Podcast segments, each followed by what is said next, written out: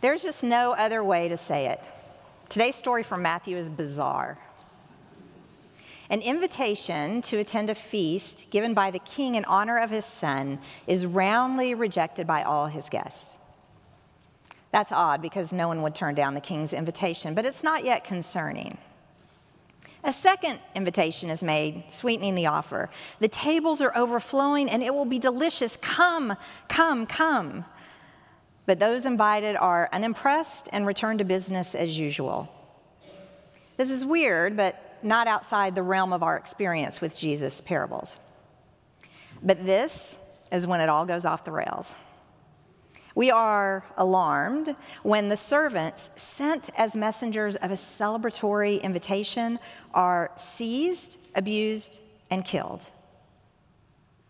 How do the stakes for attending a party suddenly get so high? And this distressing violence only gets worse.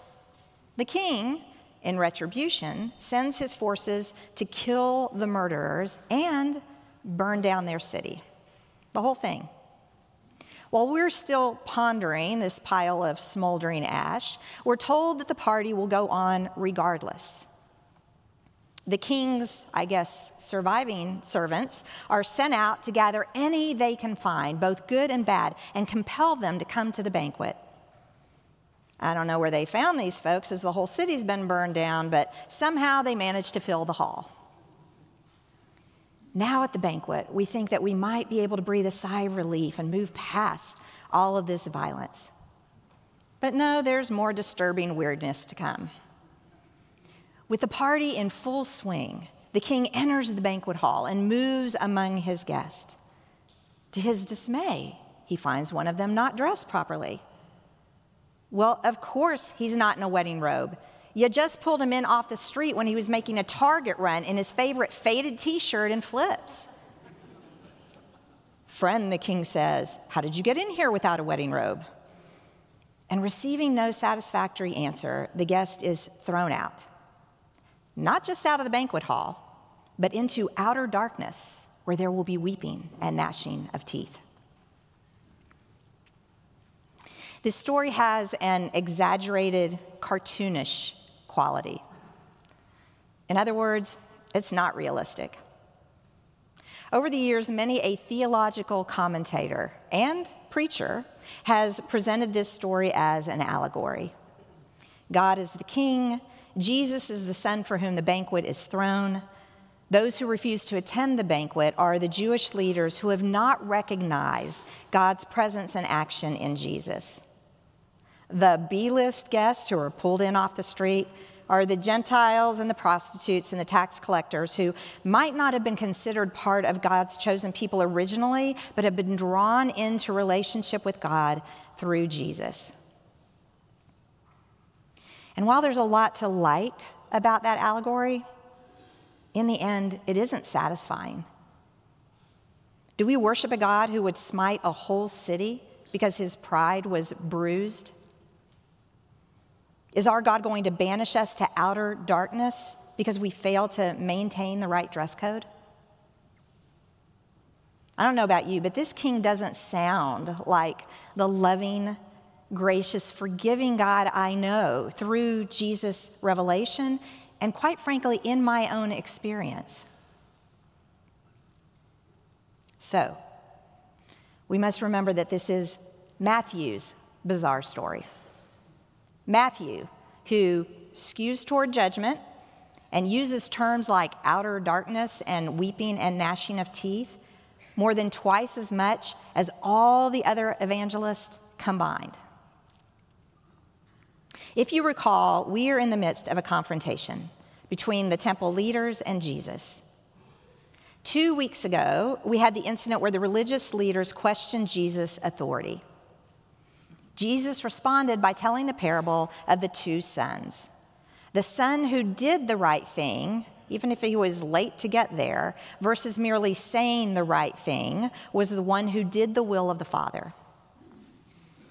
Then last week, Jesus ramps up his teaching with the parable of the wicked tenants. The vineyard is taken from them and given to new tenants. And Jesus concludes that parable by telling the religious authorities straight out Therefore, I tell you, the kingdom of God will be taken away from you and given to a people that produces the fruit of the kingdom. And he wraps up his debate with the religious leaders with today's over the top story of the king's wedding banquet. So, macheting our way through these stories what is Matthew trying to tell us about God's kingdom? First, living our faith has to be our first priority. How we live, not just on Sundays, but every hour of every day of every week matters. It can be so easy to compartmentalize our lives, to check going to church off our to do list and then going out to live our real lives. Our world tempts us to forego the invitation to the banquet because we are too busy with our jobs or our families or our boards and committees and social groups or our other entertaining diversions.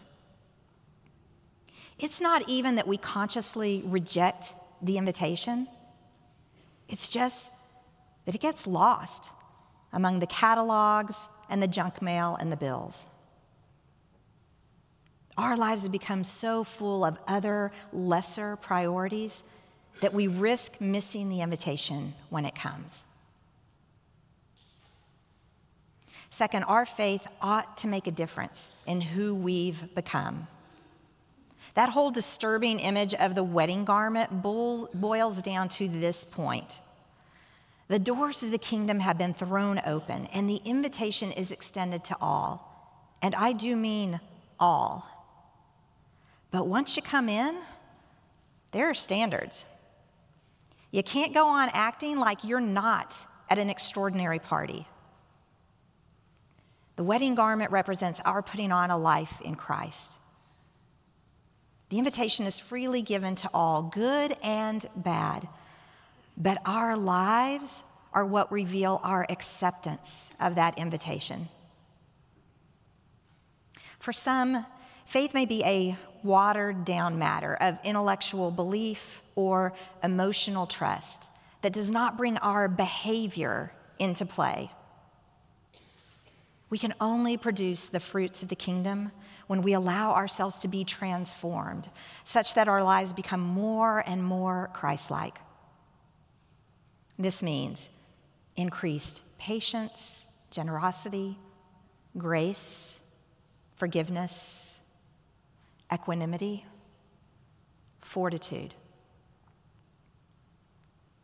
If you've been a Christian for X years and you haven't seen a growth in these aspects of your life in those X years, you might need to start shopping for a wedding garment.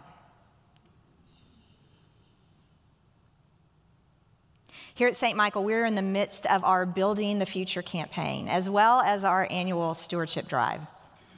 In this season, we're being asked to intentionally discern how we are actively participating in and supporting God's redemptive work in the world, especially as it is being lived out here at St. Michael. In essence, we're being challenged to affirm that we are, in fact, wearing our wedding garment.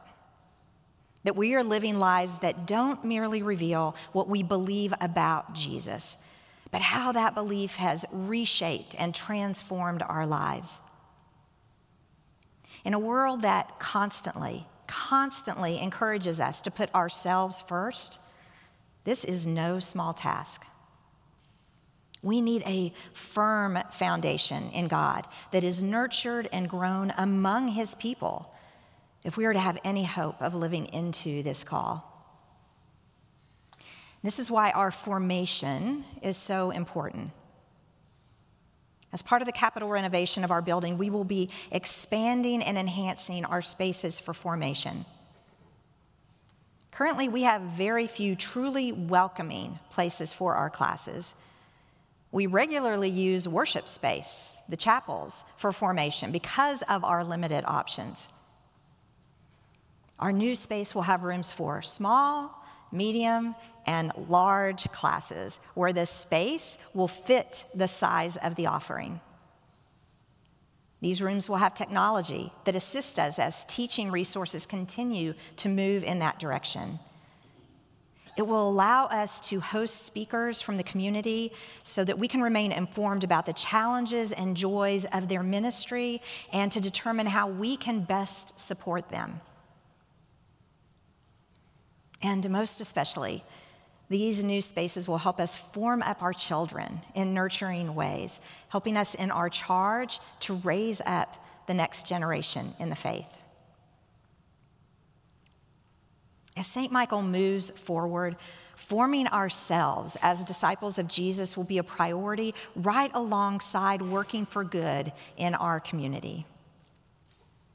To be formed we must be participating regularly in offerings on scripture, the church tradition, Christian ethics and how that looks in our lives, personal spirituality and practices, and the meaning of our worship.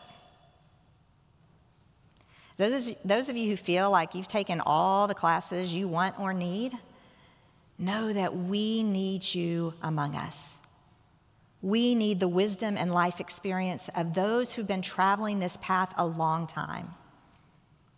Just as you need to hear and know the struggles and perspectives of those who are newer to the challenge of living the Christian life.